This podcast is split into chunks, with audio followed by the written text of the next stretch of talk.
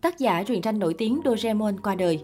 Ngày 7 tháng 4, cảnh sát Nhật Bản cho biết họa sĩ truyện tranh trứ danh của đất nước này, ông Moto Abiko, người đồng sáng tác truyện tranh Doraemon, đã qua đời tại nhà riêng gần Tokyo hôm 7 tháng 4, thọ 88 tuổi.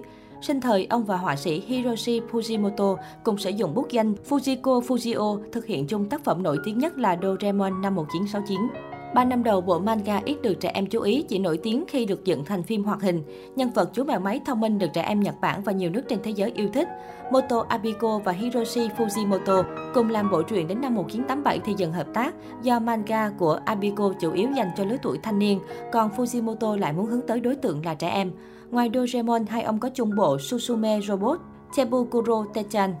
Ông sinh năm 1934 ở tỉnh Toyama, có sở thích vẽ manga từ tiểu học, bắt đầu vẽ manga cùng người bạn Hiroshi Fujimoto khi học cấp 2.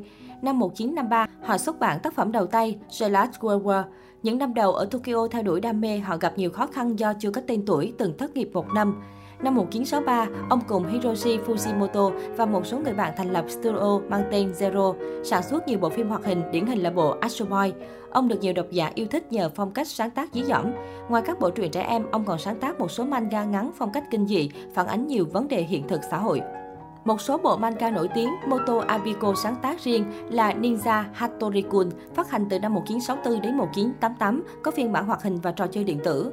The Lawin Shellman từng bán được 3,5 triệu bản ở Nhật trong tháng 6 năm 1999. Năm 2008, ông được chính phủ Nhật trao huân chương mặt trời mọc nhờ những đóng góp cho nền văn hóa. Ngày 1 tháng 12 năm 2021, bức tượng nhân vật mèo máy Doraemon bằng đồng đã được khánh thành tại công viên Misashita ở thủ đô Tokyo của Nhật Bản. Đây là hoạt động nằm trong chuỗi sự kiện kỷ niệm 50 năm ngày bộ truyện tranh cùng tên ra đời. Lễ khánh thành bức tượng diễn ra đúng vào ngày sinh nhật của cố họa sĩ Fujiko Fujio 1933-1996, tác giả của bộ truyện tranh được độc giả nhỏ tuổi nhiều thế hệ ưa thích. Bức tượng mang tên Doraemon Door to the Future, tạm dịch cánh cửa tương lai của Doraemon, do công ty Fujiko Pro thiết kế, lấy cảm hứng từ bảo bối cánh cửa thần kỳ của Doraemon.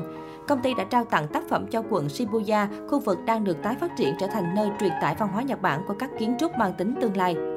Trong tác phẩm, tượng đồng cũng xuất hiện 11 nhân vật trong các bộ truyện tranh khác như Payman, Kiteretsu và cuốn từ điển kỳ bí, những đứa con tinh thần của tác giả Fujio, cùng cánh cửa thần kỳ và sáu bảo bối khác của mèo máy Doraemon.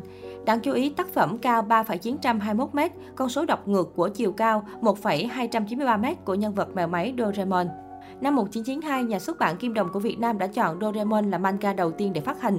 Quyết định này ban đầu nhận về rất nhiều ý kiến trái chiều do dư luận cho rằng Doraemon không phù hợp với trẻ em.